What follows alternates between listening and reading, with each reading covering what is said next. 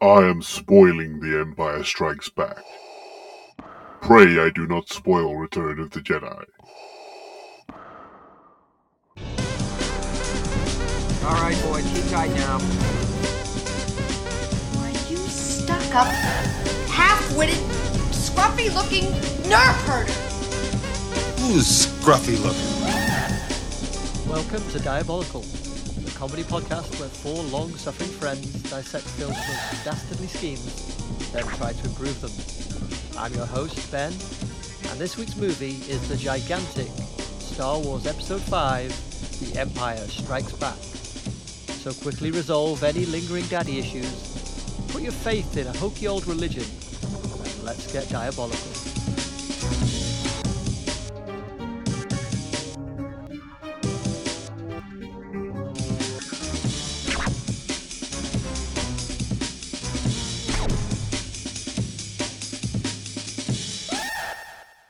Hello and welcome to the show.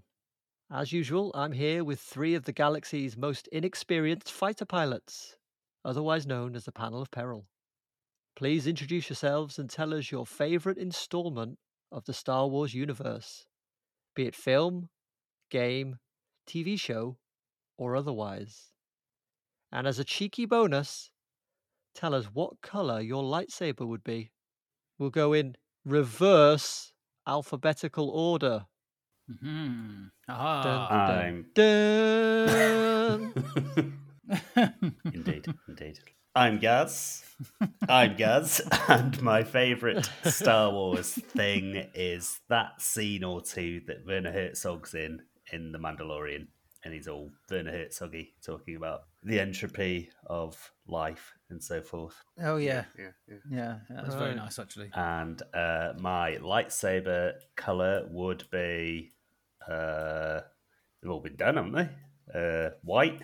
Let's have a white one. You- You're allowed to copy other colours. It's all right because there's there's a finite amount of colours. Okay, I'm still going white though. Oh yeah, Yeah, I think that'd look quite striking. wouldn't want flames down the side like your boots. Damn. Uh, what's the name? Ahsoka. Ahsoka had uh, white ones, didn't she? Well, he's going to have them soon, very soon. Yeah, I'll take your word for it. he's right. He's right. uh, Biggs Manjuice here, aka as Countertacular, aka as Craig. My favourite Star Wars, aside from The Empire Strikes Back, is Andor. Fucking love Andor. It's great. Hmm. I knew you were going to say that. Yeah, so did I. My uh, lightsaber would be my favourite colour, Miami Vice. A little bit of pink, a little bit of blue. Miami That's your Vice. favourite colour. Yeah, not neither of them on their own, but together, those two particular shades, like a vaporwave lightsaber. All right. Adam here. I'll have to say it, my favourite installment is Empire Strikes Back, really, because it's the thing that I keep going back to after years and years and years. But the close second was Knights of the Old Republic, the game. Yeah. What a game. I've got that here on my on my list too. I've still never played it. Ah, it's so good. I've, I've got it on my phone these days. Feels like it must be too old now to be good, right? Or for me to get into it. No, no, it's on. No, Mhm. you want to play it. It's still worth playing. Still got it. Yeah, So my favourite installment is is Return of a Jedi. I've just got a soft spot for it. I love it, even with all the changes. the climactic battle, especially in that, is uh, my favorite moment of everything. It's great. There's a lot of bits of that film that don't hold up quite as well as Empire Strikes Back. Yeah, probably not. I, I just you know something inside me, a little s- a little Yeah. gooey, soft I get it. center. I get it. Something Yeah, and then- inside so strong. Yeah, nostalgia probably. And yeah, second is is Knights of the Old Republic. I remember playing it the first time back when I was in uni, and it's just been blown away by it. Absolutely loved it. Yeah, absolutely. Fantastic.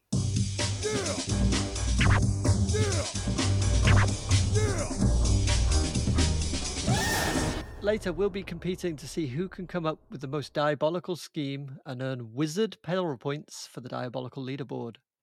But first, let's take our first steps into the larger world of this week's movie. The second part of the original Star Wars trilogy was released in May 1980 to mixed reviews from critics, who simultaneously decried the darker tonal shift and praised the bolder artistic ambition. Regardless, the film was a smash at the box office, going on to gross more than $500 million across its various runs, against a budget of 30.5 million.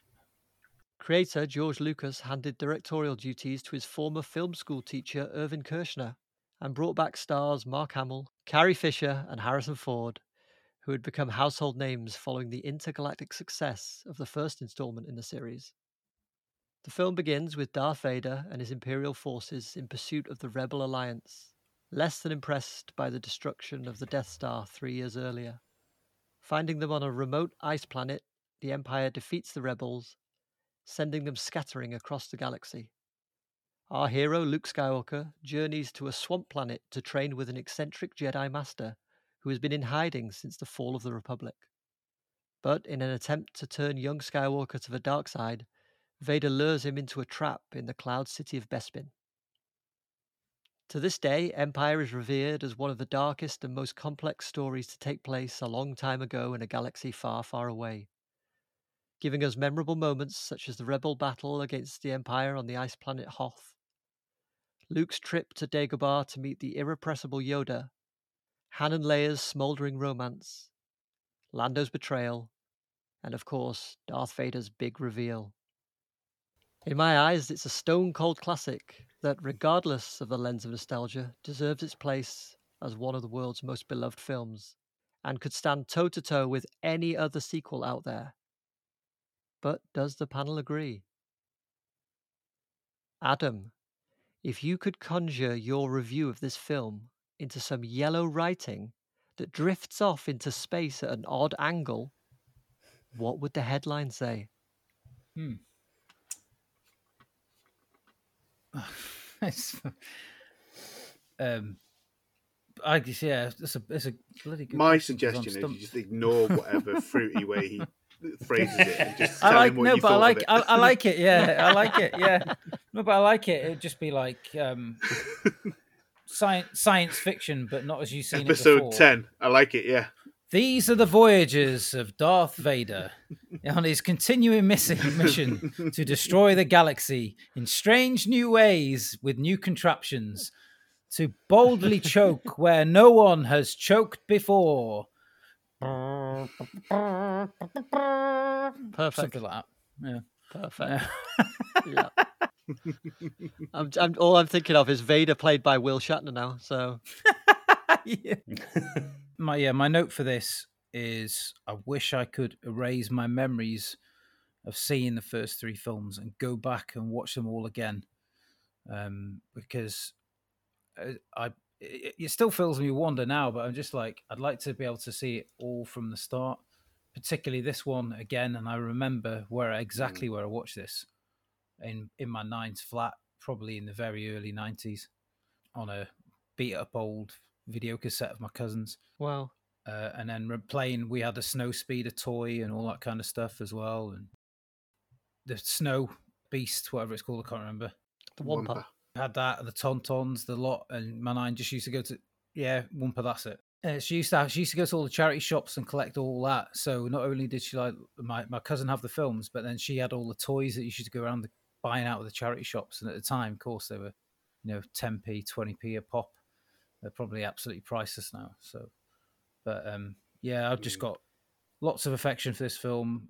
So many classic scenes, and then it's keeps going well beyond its age. Really, it's people seem to find new ways to riff on on Empire probably more than any of the others, and it just continues to inspire filmmakers and and fans around the world. Really, so I'll end by saying this: it's in my top three films of all time.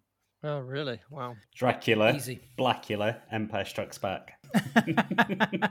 no, it's Anaconda. One and two. Fanny Conda, the porn version. and Empire Strikes Back. Yeah,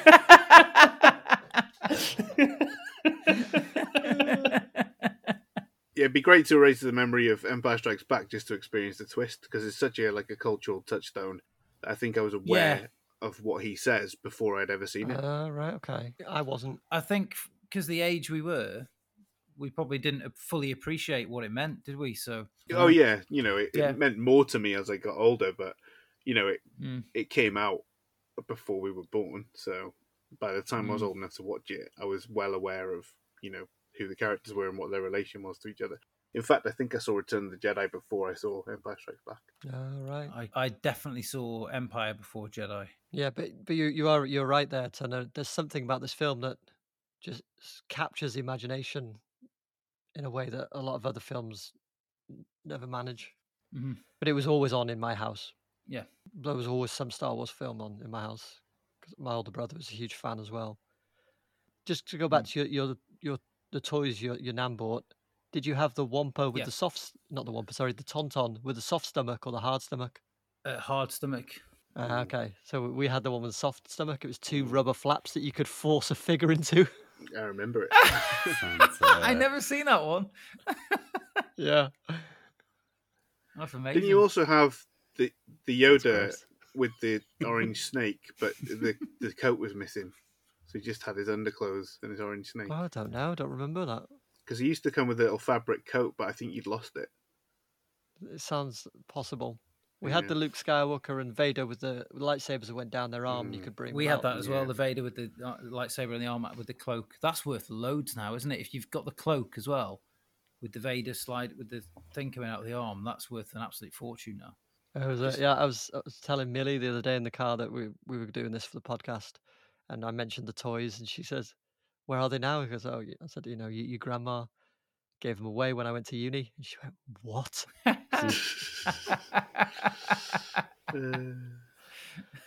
Right, Countertacular, tell us your thoughts on this film. not in a fruity way. Not don't want to know my text crawl or some Just, bollocks. just, just give give me straight up on the rocks. yeah, there's a reason that it routinely tops, you know, polls of the greatest films of all time, and to do that, you have to resonate with your kind of regular viewers and film critics who know what they're talking about. It's a much more accomplished film than the other Star Wars films. Irvin Kershner is a great director. The script by Lawrence Kasdan is a significant step up from the other movies in the trilogy. And it, I, I always remember something stuck in my head when the prequels were coming out, and Simon Pegg had his meltdown over the Phantom Menace. Then when when the first trailer started coming out for Attack of the Clones, he wrote a piece like an op-ed in Empire, where he said, "Yeah, you know, Star Wars." It's not Bergman or Fellini, it's Star Wars, and we shouldn't be expecting it to be high art. But when I watch Empire, particularly when I watched it for this with like a an, an analysis sort of mindset, it's uh, so full, it's so dense with brilliant visual motifs. It's it f- feels more like high fantasy than the other Star Wars films. It's got a lot of kind of you know archetypal characters in it, sets that are evocative of other places, and I personally think it's a, an excellent movie. One of the best movies ever made. I agree, and I think what it does really well, perhaps more so than the others, is is the tension. You always hmm. feel like the Empire is just a, a step away. They're right. They're right on your on your tail. It's funny that as well because what this film does differently to most of the other Star Wars films, most of them build up to a huge climactic battle, like the Death Star trench run. Uh, Yeah. I mean, obviously there's a lightsaber duel in this, but it's usually like a huge space battle as well. And the ending Yeah. of this one's so much quieter. It's just them Yeah. two, and, and it, it's almost anticlimactic. It, builds, it spends all its action in the start. You get the the battle on Hoth, like you said, and then you get all the action in the asteroid field and everything. As it comes to the end, it just puts the brakes on, and it's like, yeah, we're just doing this, and it's just going to be these guys now. Uh, and it's tense in a really different way. It Yeah, it doesn't let you have the release at the end. yeah. In fact, you you leave it feeling more bottled up. Can you imagine having seen that in the cinema, and then just like, oh, how long have I got to wait for the next one? Even when we had obviously seen it a bunch of times, I remember feeling really like it was special when we went Mhm. to the '97 special editions to watch it. Yeah, So pleased that we got to do that. Uh, you know, it was Yeah. great. Uh, Mm. I don't even really care about the changes he made, especially to this one. obviously the the fewest changes were made to the special edition of this. You get the, in fact, I don't think in, in '97 we got this, but you do get Clive Revill replaced by Ian McDiarmid as the Emperor, Yeah. which kind of it, makes sense. But I do miss his bizarre upside down monkey eyes and and his voice and everything. his original version of the Emperor was really cool. I liked it. Uh, but apart from that, I think you really only get. And Cloud City's got like expanded visuals, hasn't it? Yeah. And I like all that stuff. Yeah, I think it's good. I think those changes open up the world actually Mm. in a good in a good way. Before we go too much further down this rabbit hole, Gaz, I was always brought up to say if you can't say something nice, don't say something at all. So with that in, firmly in mind, what are your thoughts on this film? Uh, I think it's for fucking dorks and losers. not really. Uh, it's it's not for me. in certainly in my younger days, I've I've enjoyed a Star War or two, Yeah. but I'm not sure if I've told you guys this story before. But I'll, I'll tell it to the Peril Pals out there in podcast land. In about 2015, 16, we went to Legoland Windsor, and there's a big, big Star Wars display through a Oh. big, big building with lots of the famous scenes recreated. Lots of fellas and women and you. kids. It's just I want to know if the ending of the story is that you slammed your daughter's head into the exhibit. no, no. There's lots of people, adults, kids, all sorts, getting their, their photos taken with these massive Lego displays. And roundabout where we got to the Battle of Hoth, ironically, from near the start of this very film, uh, my wife, Becky, said to me, Do you want me to take your picture with any of these? And I was just like, "Uh, I don't think I like Star Wars, you know? and we just sort of trooped out of the thing, just skipped past all the rest of it. And uh, yeah, you know, I've seen all the mainline entries in the cinema, but beyond that, Seen Rogue One? no, fallen asleep during it twice. Oh wow. So I've seen probably about 20 minutes of it. No interest in seeing Han Solo. Tried Andor, couldn't get into it. Haven't watched season three of The Mandalorian, probably won't. So you're just not you're just not jiving with the universe. it's it's just not for me. It I don't know what it is. Yeah. It just um yeah, I just don't click with it. As people don't, so don't at me, angry nerds in the comments. I, I understand why people like it. It's just it's it's not not my cup of tea. But beyond that, beyond not being into it as a cultural phenomenon, Hmm.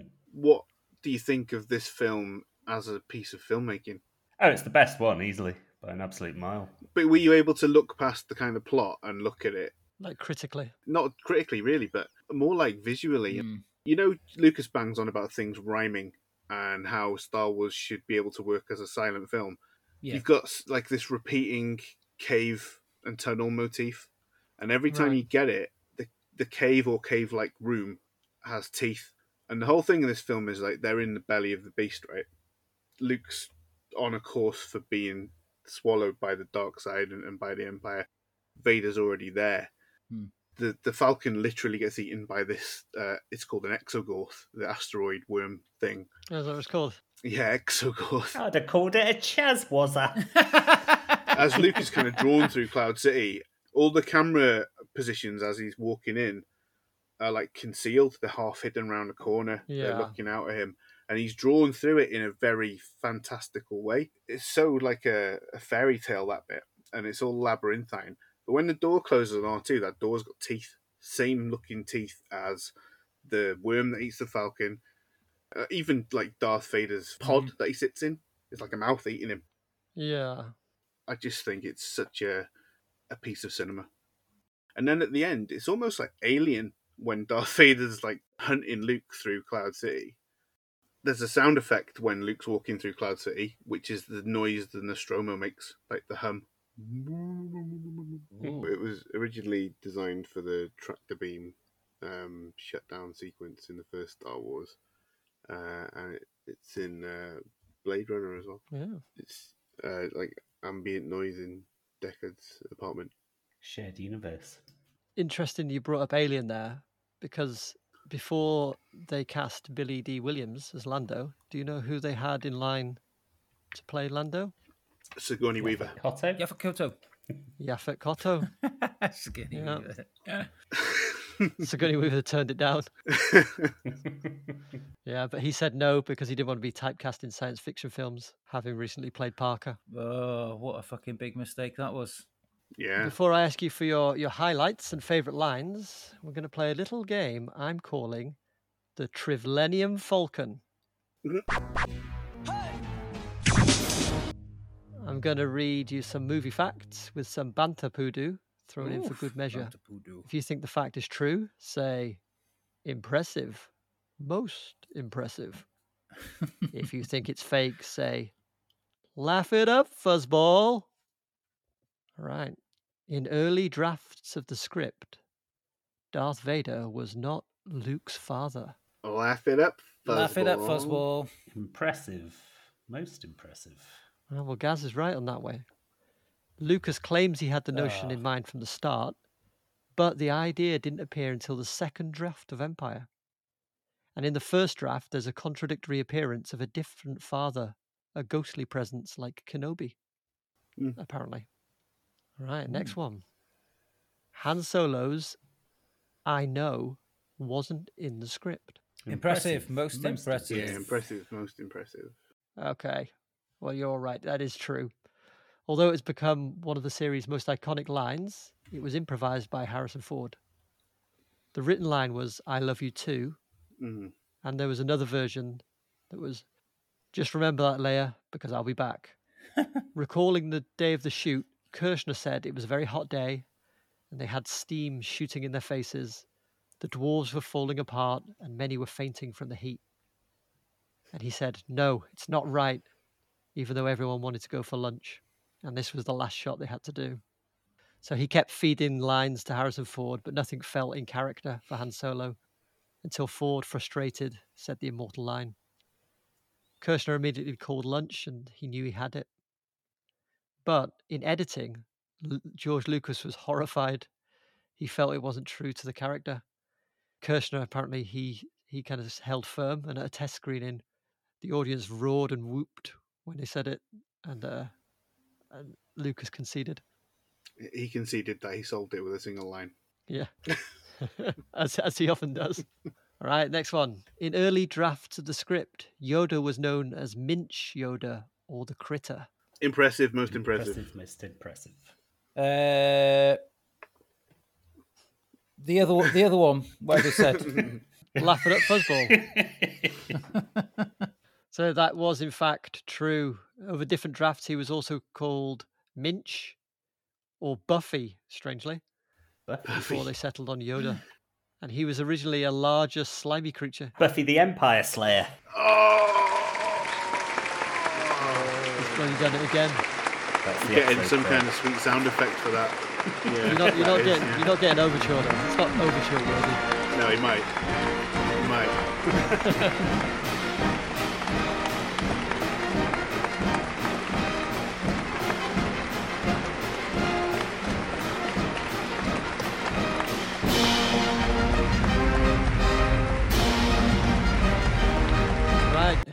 The last one. In the script distributed for the shoot, it was written that Bail Organa was Luke's father. Laugh it Nah, up, fuzzball. the, uh, laugh it up, fuzzball. I'll just say uh, most impressive. It was in fact false. It was written that Obi Wan was his father. Ooh. However, this was to keep the truth from leaking out. Keep the truth from David Prowse specifically, who Exactly. believed that he he had said Obi Wan is your father, and uh, he apparently did leak it, didn't he? And uh, So Hooray. at one point, yeah. at one point, yeah, he was a renowned leaker, and at one point, Lucas had a report that said Harrison Ford one leak, Carrie Fisher one leak, David Prowse nine leaks. it's like your broccoli system. Nine leaks. Yeah, nine leaks. Harrison Ford's leak was uh, an interviewer for um, Time asked him, How, "Where do we find Han Solo at the start of the movie?" And he says, "Oh, uh, I blow a guy on the way over there. How's that?" That was his leak. But that's that scene was sadly cut from the film, wasn't Yeah, it? Um, yeah. Sadly, yeah. it was Chewy. in uh, in different ways. And the, the following scene was uh, was Han picking hairs from his teeth. It's just- it was like a twelve minute scene. Also, because Harrison Ford had grown a full beard for a different film, so that's how they explained it. it just stuck on.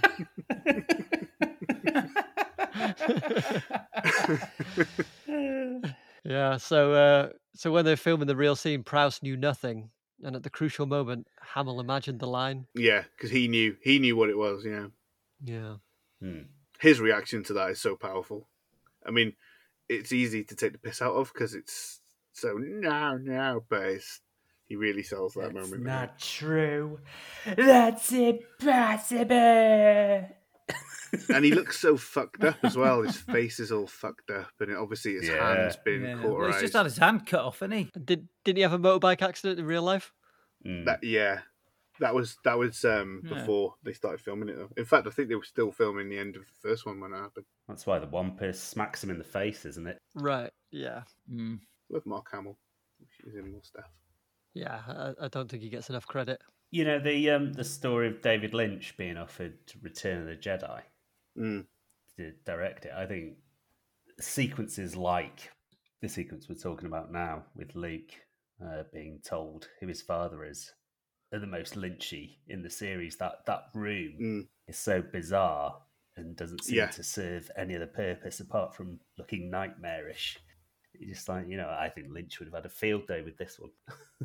Yeah, it is very lynching. The uh, the carbonite freezing room. Mm. It looks like the planet where Vader fights Kenobi in Episode Three. It looks like it's made out of Like Mustafar. molten. lo- Yeah, Mustafar. Mm.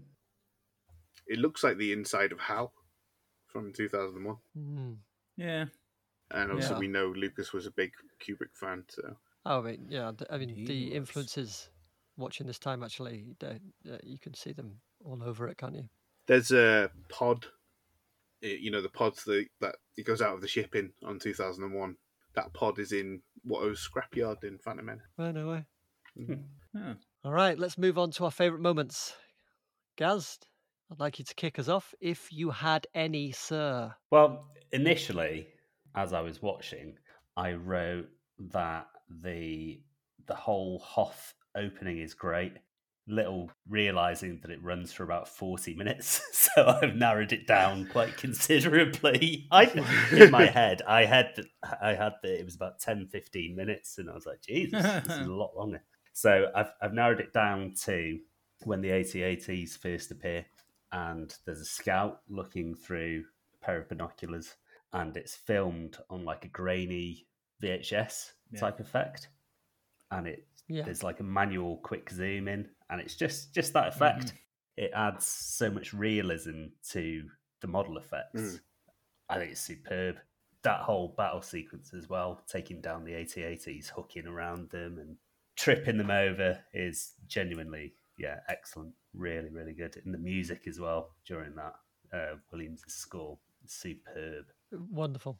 I mean, yeah, special mention for that score throughout. That, you know, that adds Yeah. so much to the tension and pacing of the film. It's you can't imagine it without it. It's a nice aesthetic as well. A, d- a difference from uh, A New Hope to start it off on a snowy plain as opposed Yeah. to being Yeah, basically in a desert for the Mm. entire first film. Um, so it's, it's a nice Yeah. visual change. Yeah, Um, just pacing wise as well, it's quite different having Luke get captured instantly and, and so forth. Yeah. So yeah, it's it's a nice uh, sharp shock of a of an opening. yeah, yeah. So the uh, the scenes on Hoth were filmed in Norway, in a place Mhm. called Finse uh, on a glacier, and uh, I think they they expected to film for kind of three months, and they ended up going as long as nine. It went quite quite uh, a lot over because the weather was so horrific up there. So they, went- they went nine months over and came back with a, with a lot less footage than George Lucas wanted. So he wasn't very happy when they when they came back. Mhm. All right, T Dog, what are your, your highlights of the film? My favourite, I would say, is old Mr. Bronson getting force choked to death.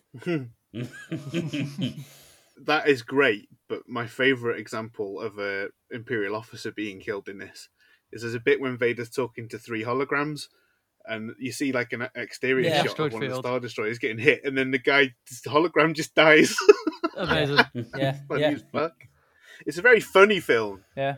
Empire Strikes Back. It's Yeah. very funny. But it's that um, it's that particular death scene, and um, was it Kenneth Colley Mm.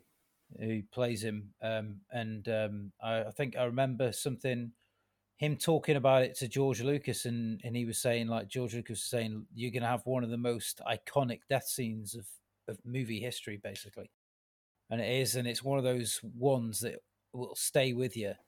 And then there's a later one that we'll get to on favorite lines, and that's that's another one that I'm just like every time I'm just like, oh, Vader is pissed. So I absolutely love it.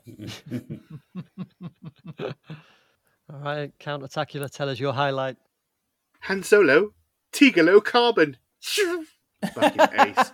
Remember, I always wanted to have Han Solo on, on my wall. Would have been great. Uh, but what I especially love is just Harrison Ford's pose. Yeah. So so when they were when they were doing the, the mold for that originally, Han, uh, Harrison Ford had his arms by his side, Mm. and and Kershner saw the mold and said it's not Han Solo enough. So it's not true to the character. He, Han Solo would be fighting, so Yeah. he made him go back and do it again. That's excellent. I hadn't heard that before. But he was pleased. Mm. He said, Kirsch, it would be a delight.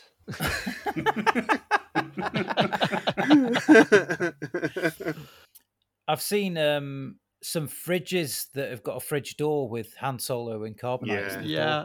Nice. Yeah. amazing. And I, I think the last one I saw was about two and a half grand.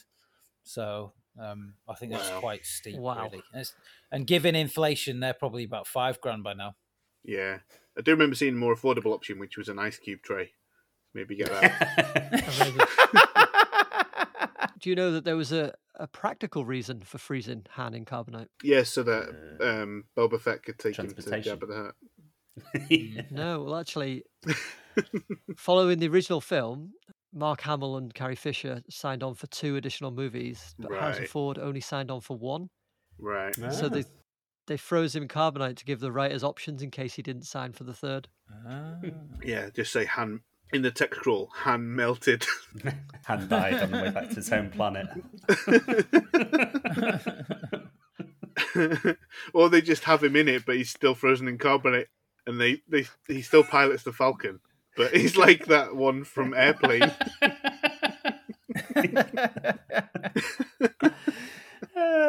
You could put him like with a little hat on him and like with a, a little thing with a dr- holding a martini glass.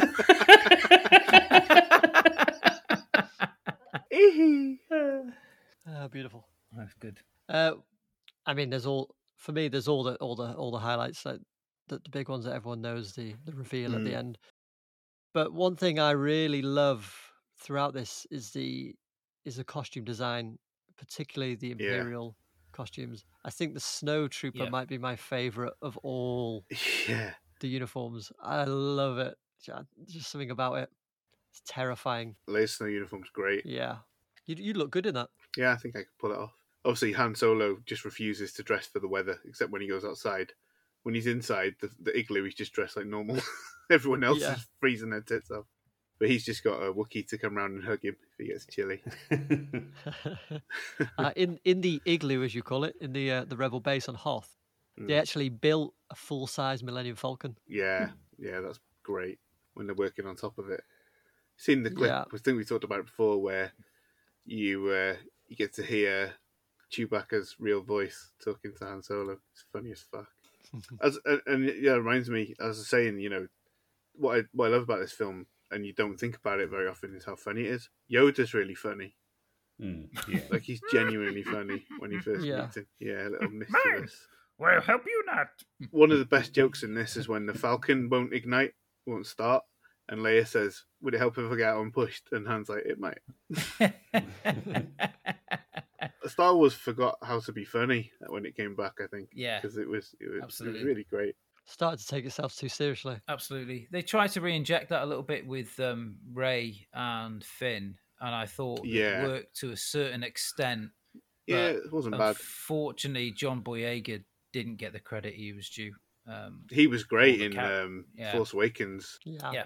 The other thing that I find really funny in this, just a, just a little moment that's just so funny, is when Luke's getting ready to fly the X-wing to Dagobah, and he's looking at what R2's saying to him, and he says, "No, I don't need you to fly. I'll fly." R2's trying to take over the controls of the ship. just Yeah. to keep him keep him there. He thinks he's going nuts. So you, you mentioned Dagobah, and Mm. obviously the, there's some classic scenes there with Yoda. Yeah. There's the scene where Luke bangs his head on the roof Mm. because obviously the, the roof's low. Yeah. Kershner made him do that 16 times Ah. to get it right. And also, there's there's a point where uh, Obi Wan and Yoda are trying to convince Luke to stay on Dagobah, and he pulls a, a snake from the uh, from the X-wing. Mm. Apparently, it's supposed to be a harmless snake, but uh, on the initial take, it bit Luke, it bit, uh, bit Mark Hamill on the hand several times. Christ. Don't you think it's really weird? It, I always find it really weird that there are snakes on Dagobah and like earth lizards because it's the only example of real life fauna throughout Mm. Star Wars, and obviously snakes are quite heavily symbolic. Mm. And again, that's why it makes me feel like it's more high fantasy. Like that Dagobah set, and it's all swampy, and, and it reminds me more of like the kind of stuff we've been watching before, like your labyrinths and and those kind of films, than it does a Star Wars film. And obviously the the cave that he goes into, where he confronts himself in the guise of Vader, Mm. is all visual metaphor, and it's all very much like straight out of a fantasy film. Which is why I've always agreed when people say it's not strictly science fiction. You know, it's more like Do you a agree with the term space opera? yeah. It's it's really like a Yeah. medieval night fantasy thing, but happens to be set in space with lasers and stuff. Yeah. They also the, the the good thing about um, Empire and its improvement over um, A New Hope is Darth Vader's a lot less camp. so Yeah, he's very yeah, he's- you know, He- He's genuinely terrifying. yeah, yeah that's what i this is the the thing i love about this so much but it's it's it's the amount of emotions that that darth vader's the character goes through and it's like this Yeah. steely hugely frustrated and then at some points molten anger at the rebels and, and sad too. trying to convince yeah but then yeah he he swings the other way completely you know there's that Yeah. compassion he has for his son when he reveals that he's his father and it is compassion there's a, there's points wants- in that lightsaber duel when he could kill him and he doesn't. He Yeah. like lets Yeah. him get away and stuff. And he's so he Mm. looks so fucking sad when he when he drops uh, into the chasm and when he gets away. that whole lightsaber fight it's the father son equivalent of s- Mm. still being able to out sprint your son in a race for years and then and he's just like going i can Yeah. i can run faster than you luke there's no point you, I- i'm gonna i'm gonna beat you in this race there's no point that's that's the real reality yeah, I have the high ground. Don't try it. yeah Do you think being sucked into the exhaust ports uh, after Luke falls after losing his hand, do you think you'd get some kind of skin burns sliding down that? Yeah, I've had skin burns on slides, and they're you're meant to slide down them. but then he'll just go back into his uh, back to tank. he kind of floats a little bit doesn't it because he kind of gets sort of drawn in and he kind of s- goes Bit air cushion. He's using the force, isn't he? He's steering himself in there with the force. That's yeah, what he's doing. Yeah. but still sliding down that metal. I reckon uh, you get some good Yeah. burns. Yeah. yeah maybe Anyway, Count Tacula, while we're on you, can you share your favourite line, please? yeah, it was tough because, uh, as ever, I got two, but I picked one. It's uh, good shot, Janson. You Just love son of a bitch.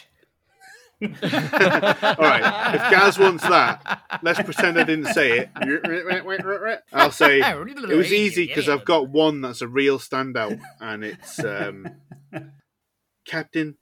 Being held by you isn't quite enough to get me excited. Sorry, sweetheart. We don't have time for anything else. Very good. What's yours, Gaz? oh, it's it's easy because there was one standout, and it's uh, good shot, Janson. Ah, you like that one, do? That's fucking brilliant. I think Ewan McGregor's uncle, what's he called? Denis. Denis Lawson. Denis Lawson. By and large, he's a, he's a good actor. He was. Do you remember he was in Holby City? He's really good in that. But in this, he's Yeah. fucking awful, isn't he? Atrocious. Can't deliver a line to save his life. but the way he says "Good chat, Jensen" just cracks me up because it's so Yeah. stilted. It's like they invited him along to make this film, and he got there and he's like, "What the fucking hell is this?" And he's just like, "I'll just say whatever they want me to say at the pace they want me to say it. Take my check and I'll go." Nice day's filming, Lawson. I bet that's what they said after he walked off. He's like, "Who am I? Who, who am I reading for?" And they went, "You're reading for the part of Wedge Antilles." And he's like, "No, I'm playing one of the one of the. I'm not playing. What's it? What? I'm playing a, a human, right? yes, it's Wedge Antilles. Uh, speaking of the naming of uh, characters, uh, there's a, a character called Dak. I think you remember in yeah, Yeah. in, the, in the snowspeeder scene. That was named by uh, you know George Lucas doing his typical naming characters after dogs thing. all right. Yeah, it was uh, named after the Duwayne Dunham Durham, who had who was the uh, assist, assistant editor. He had a dog called Dak, and so uh, that's where the Ah. character name came from. It's an odd name, Dak, isn't it? For a dog Yeah. or or not. Yeah. So you know, the big one is Indiana, and George Lucas got the idea for Han Solo having Chewbacca as his co-pilot from driving around with Indiana in the car in the passenger seat next to him. I think we said that on on Doom, didn't we? On yeah, so if you're check out our Temple of Doom episode for more fun Hmm. facts about dogs and George Lucas. Yeah. Do you like dogs? Do you like George Lucas? Do you like fun facts? Then check out our Do you Temple of Doom episode. right, T Dog, favorite line. Well, I was gonna have like one of the Yoda ones because he's got loads of boss things in this, doesn't he? Like uh, Mm. um, do or do not. There is no try and all that bullshit. But um, I have to go with what I said before, which is this one. Apology accepted, Captain Needa. Oh yes. well, that's quite camp, isn't it? After saying that he's not not as camp in this one, he might as well What do turn to the camera and do Roger, Roger Moore eyebrow. What you mean? You mean this?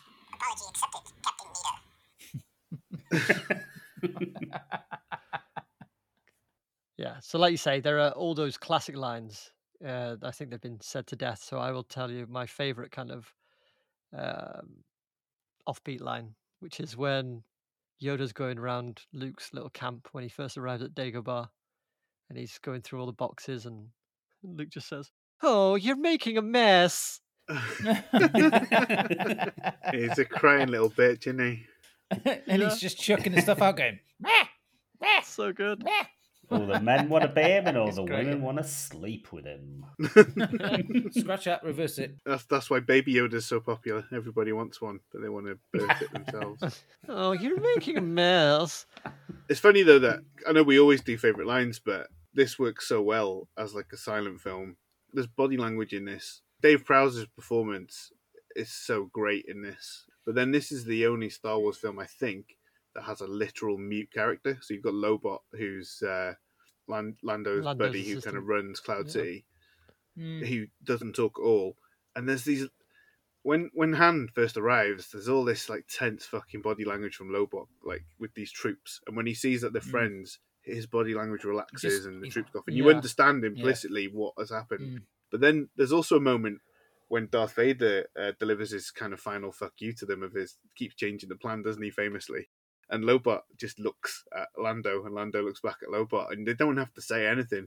Mhm. Yeah. Yeah. and like you say, lead, leading up to that as well is the the first meeting of Lando and and Han, and there's Mm. that whole tense there as well, their body language and stuff, and and it's br- it's brilliant, isn't it? But then Yeah. then that goes straight into Lobot as well, which is awesome as well. Right? so- Yeah. Yeah. yeah, it's fa- Yeah, fantastic, really yeah. well directed. and then the whole Han and Leia thing as well, the, the way they are with each other, especially during the Hoth bits and stuff like that. There, Yeah, and, and when they kiss, yeah, yeah. So, I've got some personal questions for you. Ooh. And earlier we mentioned uh, the Tauntauns. And, uh, Han Solo famously cuts open a Tauntaun to keep Luke from dying of hypothermia. Gaz, have you ever touched the innards of a wild animal? Have I you don't made think love to a big hairy Well, bear? I guess. I guess when we had cats, and obviously the, the cats are big fans of torturing Eating smaller animals and leaving them as presents. okay. So I probably Yeah, have yeah. touched a mouse's innards. Uh, I thought you were going to say about how sometimes a cat will eat some string or wool, and you've got to touch the cat's bum to pull it out. Pull it out. Got to do it slowly to make Pull sure you it don't pull out their Oh. intestines. like a magician, just keep pulling out handkerchiefs. right? Yeah. Some sort of brown trick. It's a kind of magic. All right, Adam. Very much like Han, you pilot your craft from place to place. But what's the naughtiest thing you've ever smuggled? Christ. Budgie. Um, well, I couldn't Trying to say think it. of the worst drugs that you've had. Yeah, exactly. Yeah, I couldn't say it. 'Cause there is some... yeah, I have I have travelled the length of um, Great Britain with um, contraband in my car, should we say? A long time ago. I'm talking almost 20 years ago now. So Did you have false panels, hidden panels in your in your craft? no, it it was just um, it? hidden. Oh, yeah, well and true. Keistered it, uh, but I put it sideways, so uh, you know, really. When people find out that what you were smuggling was uh, banned VHS tapes of Clockwork Orange, they're going to be really surprised that you keistered it. Yeah, well, that's it. Yeah, I know. But really, what I was what I was smuggling was joy and happiness and bringing it to the world. Yeah. I'm making people happy. I'm the magical man. From Happy Land, the Gumdrop House on Lollipop Lane. All right, Countertacular. We see Luke get snogged by his sister while in a hospital bed. Mhm. What's the most inappropriate kiss you've ever had? Let's see. Uh, when we shared that bowl of spaghetti that time. yeah. Hey, there's nothing inappropriate about two men enjoying a bowl of spaghetti. Yeah.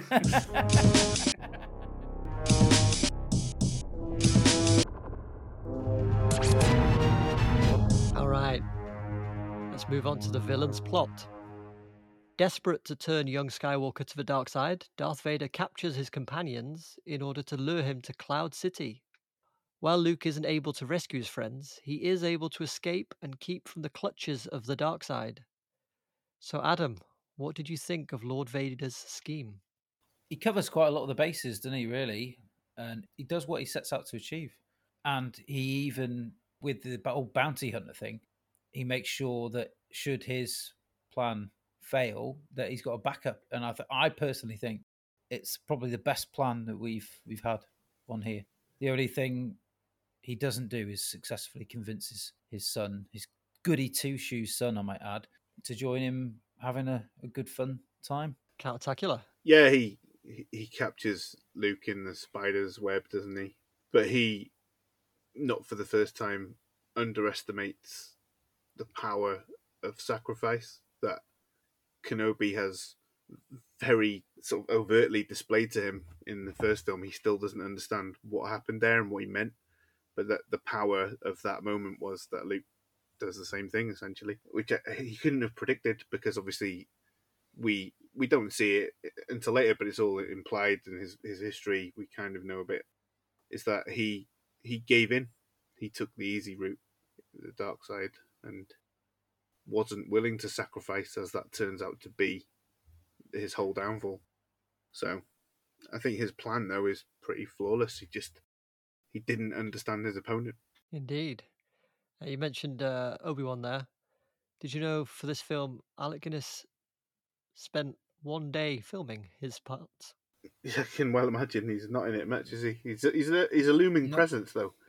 To give him that. Apparently, he turned up at eight thirty, was finished by one, and uh, was paid zero point two five percent of the film's gross, Yeah, that- All right, nice. which ended up being millions.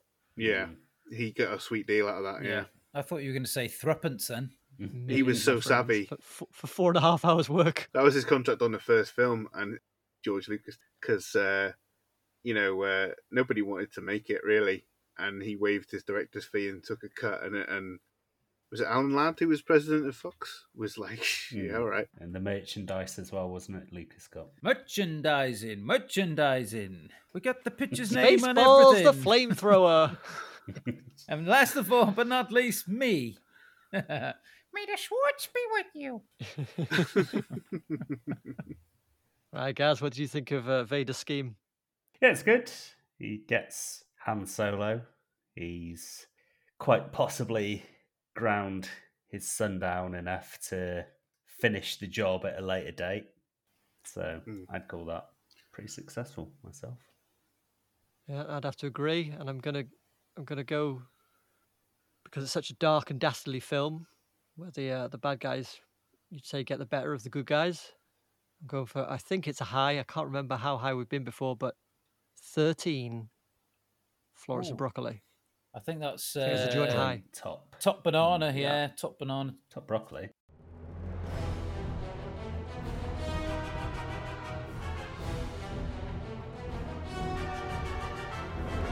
Before we see how this saga concludes, we'd like to ask you to take a moment to hit subscribe and leave us a five star review on the very platform you are listening on. It only takes a moment, but it really is the best way to help us keep making these. So come on, don't make me force you. Ah.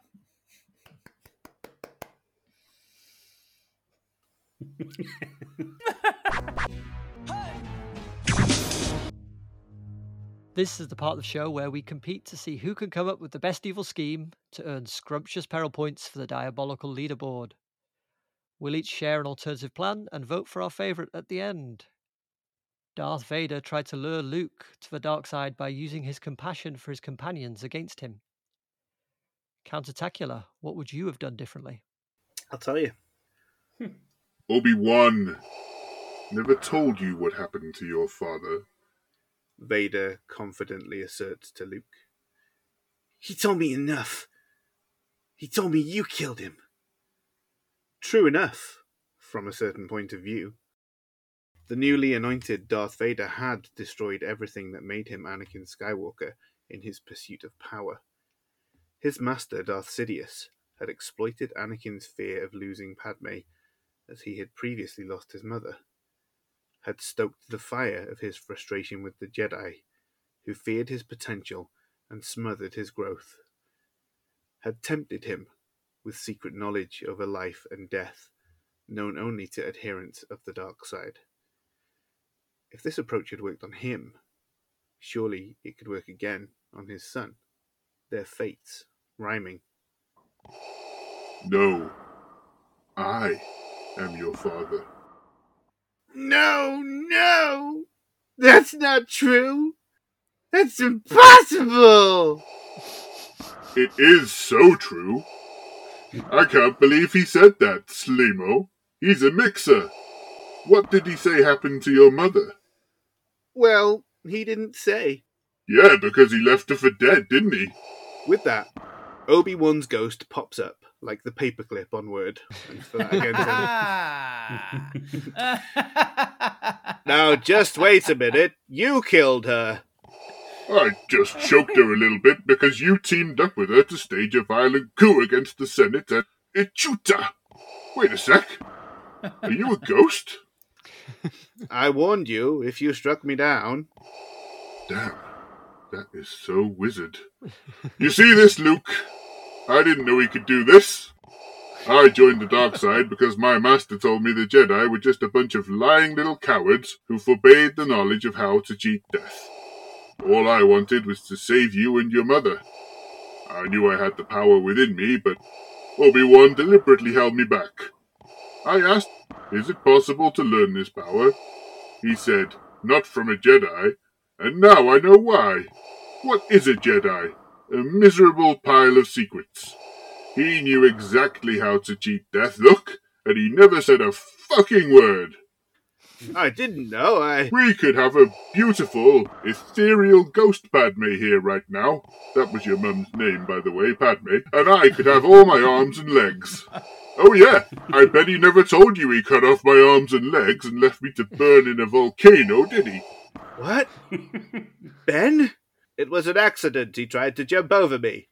You had to be there. Listen, Luke. They call it the dark side to make it sound scary, but what they do, bottling up all their rage and anger, it's just not healthy. It's not normal to do what he did to me. He could have killed me as a mercy, but he just left me to burn. Aren't you angry that he lied to you? yeah, I'm pretty pissed. Right, join me then.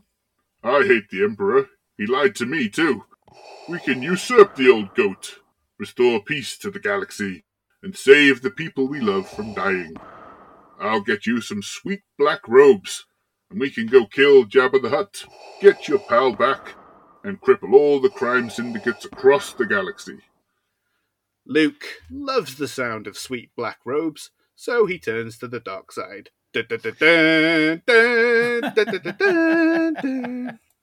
very good. Yeah, excellent. So, to recap, sweet black robes. Yeah. well, I've got to say straight away, it's very eerily similar to my plan, which I'm going to tell you in a minute. Uh-huh. very similar, Sweet black robes. almost, but it that that whole exchange, Mm. um, yeah, I I like it. I like it a lot. It's a good angle. He should be angry at the Jedi. Yeah, it's such a good angle that I've I've also approached it from the same angle because I thought it was such a good angle. It, Interesting. it captures the teen drama that I think Luke would really go for, Yeah. being a whiny little bitch that he is. Has he seen Obi Wan's Force Ghost prior to this? I can't remember. Anakin. Yeah. Uh, not in not in film continuity. They, it may be in the expanded universe. No, not Anakin, Luke. Luke, yeah, he has. Oh, Luke has, Hoth, yeah. remember? Yes. Go to Dagobah, you little fucker. Oh, And yeah. then Luke saying, saying Obi Wan, Dagobahs, Obi Wans and Dagobahs. In my tale, there it's it's Vader that's surprised to see a Force ghost, and he uh, he says to Luke, Gee, "I didn't know they could do this. This is what I was complaining about. Which is a really good point. I wanted to cheat death, and they can do it, and they never thought, look at this fucking ghost over here. That's his whole beef. Spooky bastard. um, knowing Obi Wan's, he, he's not always there when he's needed, is he, Obi Wan? No. You think you could rely on him No. to turn up? Well, he's not turning up because he's needed in this instance. He's turning up because Vader's accusing him of something and he wants to settle the score. He's well, oh, well hang on, hang on a minute. Whoa, whoa, whoa, whoa, whoa. So he's very self interested. Right. I think your your analogy was was correct. He turns up like that fucking little paperclip, and nobody Yeah. needs him to turn up, and he just pops up. Oh, guess, guess who it is? Old smarty pants McGeezak.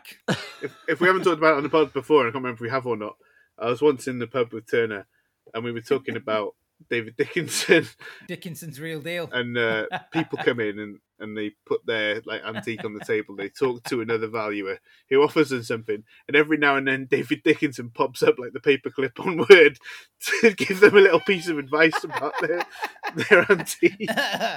I gotta say, it's an absolute Bobby Dazzler. That's funny. All right. to give us a bit of variation, if there's no more questions, let's go with uh with Gaz. I'm Darth Vader and I'll do what I like. Oh, mate, replies Leek. Oh, don't make me, mate. I'll knock your bloody block off with my feet, fists, and finally my lightsaber. Look, look at it. Vroom. oh, mate, I don't think that's very cool of you, actually. I don't bloody care. My dad's the Emperor, and he says, Darth, he says, he says, Darth, you're my special little lad. Don't let anybody give you any lip about your flamboyant cape or your 1970s Milky Way galaxy style electric doodad on your chest. Don't do it, Darth. You tell them. You don't bloody care because your dad is me and I'm the Emperor. And I said to him, I will. I will do that. Gosh, I don't need your life story, mate. Less of your lip, please, young man. Here we go. Here we go. He's going. He's going. It's basically hmm. this for a couple more minutes. Keep going. Keep going. Less of your lip, please, young man, and I can call you that because I am several years older than you. I've done loads of th- I've done loads of things you haven't. I've kissed a girl with tongues. I've taken my GCSE in mathematics and gotten a very good result actually. Not a passing grade, but still very good actually. And my dad says he's proud of me. So there. Oh, mate. I'm Luke Skywalker, yeah? And I got solid B grades in maths, midichlorian studies, and Welsh, actually. Who the bloody hell do you think you are, Sunshine, eh? Eh? I've driven a TIE fighter, a Lamborghini, and a Porsche. What have you driven? Just a TIE fighter, I expect. Actually, mate, my aunt and uncle's weekend driver was an F1 McLaren before you had them burned to death. If it was you, I don't quite remember. ha! An F1 McLaren? That's shit! You don't even know what you're talking about. A Lamborghini or a Porsche would shit all over an F1 McLaren, and that's a fact, Jack. Also, I've got a friend who has ninja throwing stars in his garage, but his mum and dad won't let him play with them until he masters the force. He's doing really well. I'm helping him master his feelings by sending him to the dark side. Oh, really? Dark side, you say? Yes, the dark side. The best side of the force. What do you call your side? The light side, I expect. Stupid bloody name, if you ask me. oh, mate, if I come over to the dark side, could I play with your ninja throwing stars too? Well, I'd have to ask. Would you ask for me then, mate? Yes. So I didn't follow all of it, but your plan's got something to do with Janet Street Porter. I couldn't decide what voice I was doing there. I lost it a bit, and now I've got cramp. Did slip into Michael Caine Alfred at one point when you said Lamborghini. Yes. So, so is the gist of it that you're just going to tempt Luke with ninja stars? Mm. Yes. Because what young man throughout the course of his life has not been tempted by ninja throwing stars? by the shiny metallic allure of ninja throwing stars. As the old saying goes, those ninja throwing stars are so tempting, I would turn to the dark side. Uh, that's where you got the idea from. Yeah. That old, Oh yeah, of course. that yeah. old adage. The old wives' tale slash saying. Yeah. I remember my grand saying that. I think if you don't take this too literally, what we're getting is you uh, you could tempt Luke to the dark side by appealing to his kind of teenage desire to be cool. Uh, yeah. Yeah. suppose you could in a way. Gaz did take it very literally, though. I why see, I see. You just confused him there. I suppose it's a happy byproduct of having the ninja throwing stars that automatically makes you cool. Right. That which he covets doth make him cool. Are there any other shiny toys you could tempt Luke with? Uh, samurai sword. A new speeder? Mm. Cylon face mask. Uh, a gift certificate for Tosche Station to get some power converters? Yeah. A gatefold uh, vinyl LP of the wall where it's got like uh, the the printed disc. It's got the picture on the desk. Mm. That'd be pretty cool. Hey, hey teacher, leave us kids alone. Oh, yeah, you'd be sowing rebellion on a musical level. Uh, Pink Floyd is shit. All right, any other questions for Garenio? I don't think so. Mm, yeah. Ah, not worth it, is it? All right, Adam. As plans go, Vader has played a blinder. He's captured some very, very important rebel leaders and lured his unsuspecting son in an attempt to get him to carry on in the family business of crushing people's windpipes with the Force. Lubbily. Problem is, Luke is the kind of kid that does his chores and washes his hands before dinner, and he's not keen on inflicting pain and suffering on others.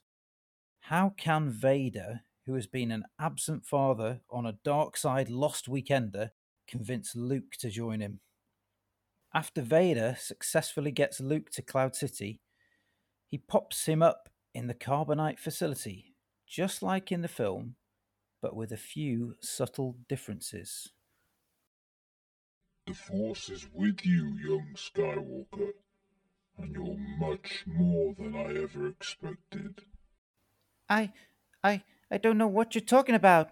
Obi Wan never told you your father is still alive and not entirely in a good state.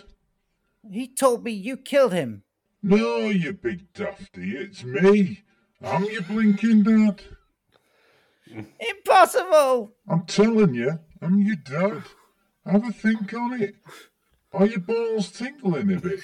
That's how you know it's the truth. Nuh-uh. Obi Wan, he's been keeping loads of stuff from you. Why do you think he's always dead cryptic and vague in what he's saying? He's lying through his teeth, son. But your troops killed Uncle Owen. He was a pedo. That was our galactic pedo unit that killed him. Those droids had more in their memory banks than just plans for super weapons, you know. Come to mention it, I always wondered why I couldn't remember finishing my blue milk before bed. Do you like speeders, yeah? When the Jedi only give you a crappy speeder and keep telling you to slow down and don't run over that Jawa, well, the dark side is like having fastest speeder in the galaxy. As soon as you pass the test, you can flatten anything you like. It's proper war. Why does your voice sound like that? Long story short, I had a fight with Obi-Wan and he left me for dead. Chopped me blinking legs off and left me burning on Mustafar. I need this gear to live. Obi-Wan did that to you? Yeah, and he was always holding me back, telling me to slow down and lying to me about the bloody force, a blinking snake. Yoda tried to stop me from coming here, said I wasn't ready. Don't get me started on Yoda. He always thought he knew everything, could see the future. He couldn't see this little green nose on his face. Wanted to stop me being trained in the Force. well, look at me now. What will happen to my friends, to the rebels? Your friends can stay here.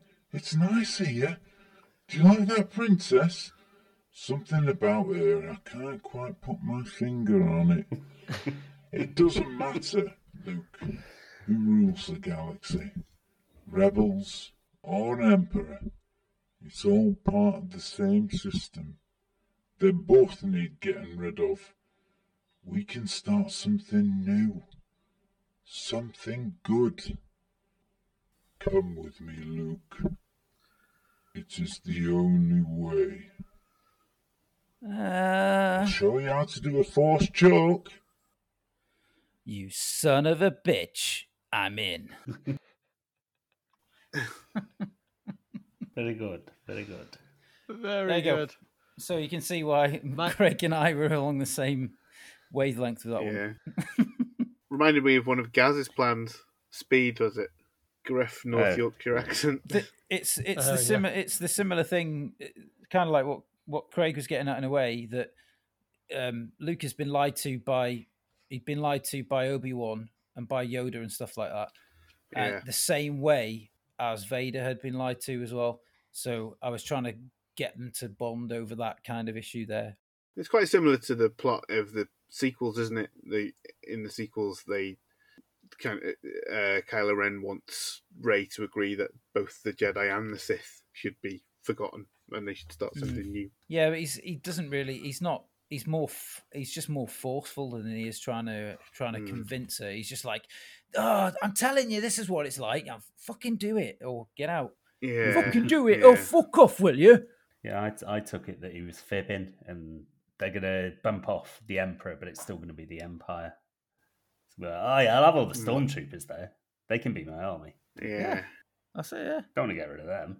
yeah. It cost a bloody fortune to make in a vat. that's Don't- it.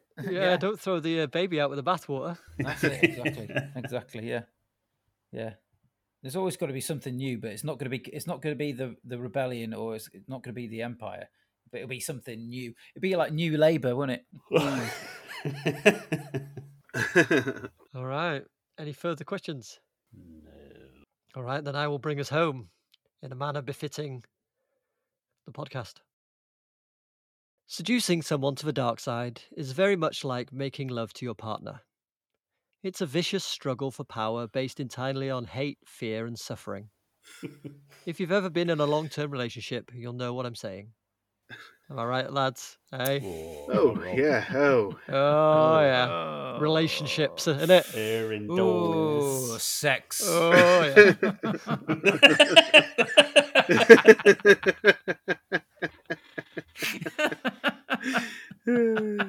The problem is, if you start out with all that negative emotion, the person you're trying to seduce is going to run a mile, as Luke does in the film. What Darth Vader should have done is start out slow. You know, like the early stages of a relationship where everything's fresh, new, and exciting. Since he grew up in a religion that frowned on relationships, he had no opportunities to learn any of this. So, here are a few tips on attracting people from an expert me. Tip number one peacocking. Dress in a flashy and colourful way in order to draw attention. Examples include bright, shiny shirts, light up jewellery, or a colourful cowboy hat. So, Vader heads to the commercial district in Cloud City and picks up a sparkly sequin cape from Lando's tailor, and perhaps some neon tube lighting to accent his bulbous helmet. Tip 2 Never approach a potential partner from behind. Always come from the front, but at a slight angle so it's not too direct and confrontational. Speak over your shoulder so it looks like you might walk away at any minute. So when uh, Vader approaches Luke, he will do so diagonally, addressing him in a nonchalant, over the shoulder manner. He wants Luke to think that he has more important things going on than this conversation. Tip 3 Most potential partners respond well to routines involving tests, psychological games, fortune telling, and cold reading. Vader will use his mastery of the Force to tell Luke a few bits about his future. I foresee that you'll soon receive some big news about your family. Or, I see a new darker look with a fancy glove in your future. Tip 4 Negging. Otherwise known as the act of emotional manipulation, where a person makes a deliberate backhanded compliment or otherwise flirtatious remark to another person to undermine their confidence and attempt to engender a need for approval. So here Vader might say something like, Nice lightsaber. Did your daddy give it to you? or You're impressive. Most impressive. But I'm not sure you're quite right for the dark side. Finally, with Luke frothing at the mouth for a sweet taste of the dark side, Vader should extract him to a seduction location, somewhere private but non threatening.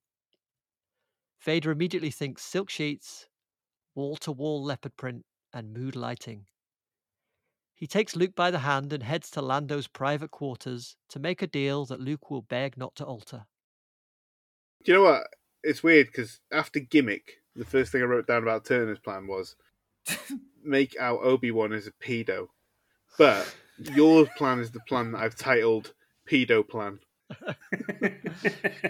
yeah, that is yeah, seducing his son. Well, Luke's of age, isn't he? Yeah, seducing his own son though. Yeah, to the dark Mm. side. You know, he's just his- attracting the him. Dark side of his fucking. He's not going to make sweet love to him. He's just going to, you know, he's just going to make Luke really like think that he's awesome and kind of fall for him in a very platonic way. What I do find interesting about your plan, Ben, is I, I think you talked yourself out of it before you really started when you told us all that because of Vader's life, he doesn't know how to, to do this.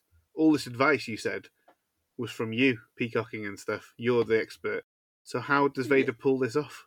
Uh, he's read Um, probably Men's Health magazine. Probably that's got loads of advice in it, isn't it? Does that exist in the galaxy mm-hmm. far, far away? Long time Probably. What I I've been able to yeah, do more likely. is being in Japan for so long, I've I've kind of been able to find a way to prolong my life beyond death. Oh, I see. A kind of like a like an astral projection. of So you're going to be able to live into the past a long, long time ago. Yeah, exactly. Wow, the cyclical nature of the universe. It's all cycles, my friend. Okay, let me just write cyclical nature of the universe, and then we can move on. I would argue that Vader does know how to seduce a lady. The way to seduce a lady is to fascinate her with a pear, And then slice it in midair. Yeah, exactly. and then you force feed her with it, yeah. literally. and then you you tell her that her shoulder is smooth. and you don't like sand. Yeah, It gets in my vagina. It makes me feel all horrid. like twenty minutes prior, she's saying, "Oh, Anakin, you'll always be a little boy," and then he's like, "Oh, your skin is smooth," and she's like, "I would fuck a kid, and when he grows up." Oh, Anakin, that's hard. Is it carved out into portionate it? Uh, All right. So, since you have no way of picking apart my flawless plan, let's. Uh, move I on got to one vote. more. I got one Go on. more. You said that he impresses him with his fortune telling, but we do get told Yeah. in this film that that's not how it works. Well, his emotion in the future is can't see what he's wearing. Uh, Vader's better than Yoda, obviously. Fair enough. Or does he? He doesn't use the force to do it. He just uses his actual tarot deck, which obviously is is much more reliable. Yeah. It's not as hokey.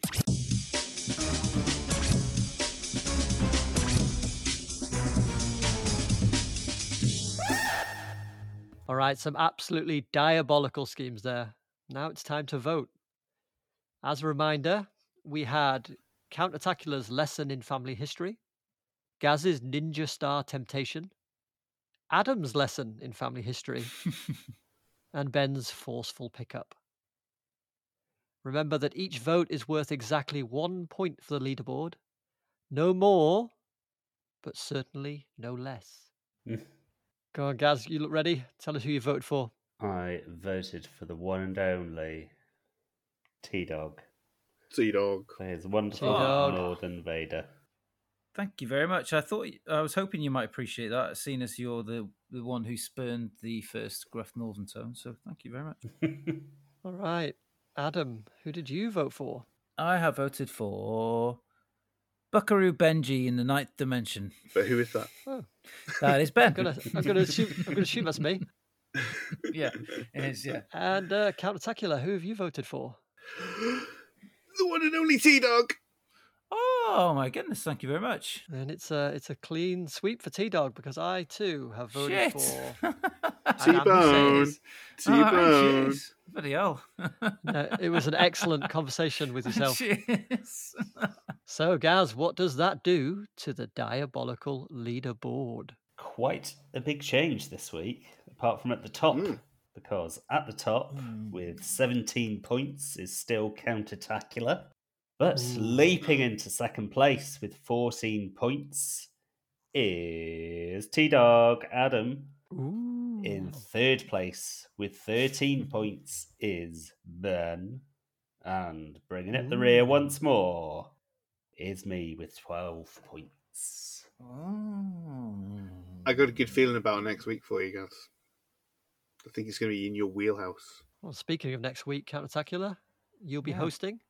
So please tell us what film are you insisting we watch? Well, I told you that at some point in this season, after we did uh, 2001 A Space Odyssey, I'd treat you to my favourite Stanley Kubrick film. And so, the film we'll be watching next week is Barry Lyndon. Ooh, that'll be Never a first seen watch for me. it. I've never seen it. Never seen it. He's a G. Yeah. He's an OGG. He's, uh, he's something alright. So that's it for another episode. Thank you for listening. Don't forget to follow us on your podcast platform of choice so you never miss an episode. But most importantly, tell your friends about us. Growing up, we were just plain old farm boys working on our uncle's moisture farm, but deep down we knew we were destined for greater things. We need your help to fulfill that destiny. Tell your friends that we are the most entertaining group since Figrin D'an and the Modal Nodes, even if you don't believe it in your heart of hearts. It's a white lie we can all live with comfortably until we're old and grey. Follow us on social medias at Diabolical Pod throughout the week for more weapons grade drivel, and join us next time when we'll be delving into Stanley Kubrick's Barry Lyndon. And as always, remember do or do not, there is no try.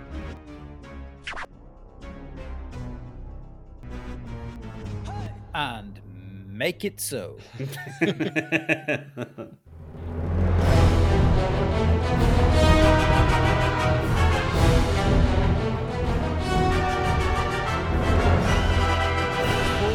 how this saga concludes, we'd like to ask you to take a moment to hit subscribe and leave us a five star oh, review on fucking the hear very you. platform. There you go. That's better. How's That's that? better. Yeah, much better. Say again. Right, let's go again. Start again. Penny for your thoughts. Rockin', rockin' and rolling. Down to the beach I'm strolling. strolling. But, But the the seagulls seagulls poke at at my head. Not Not fun. fun. I I said said seagulls. Mm. Mm. Stop Stop it it now. now.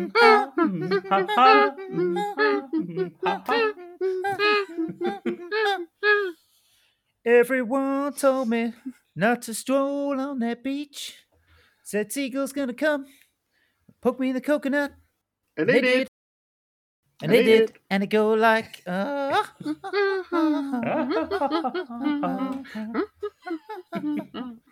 Nothing I could do but run when these birds attacked me. When I tried to run, I fell. Then these kids stopped laughing. And then got hit in the neck with a hacky sack. Where'd it come from? I could sing the whole flipping thing, but I'm not going to. Come on, carry on then. Run, Gotta uh, run, run, run, run, run, run, jump. jump. I could be a backpack while you run. run. Swing from a hairy vine. I could be a backpack while you climb. Run, Run, run, jump, now stop. and stop. Put me down. I, I like to groove and boogie, yeah. Show you some dance moves, ooh. If I had No, I your don't want giant you feet out there on the beach, could have outrun those birds. You're a psycho wiener. Let me grab my beater. Ding, ding, ding, ding, ding, ding, ding, ding, ding, ding, ding, ding, ding, ding, ding. Uh, uh, I forgot the- the- oh, I remember the rest of it. but I wish I wasn't so dang sweet, so dang sweet, so dang sweet. I wish I wasn't so dang sweet. You are like cinnamon.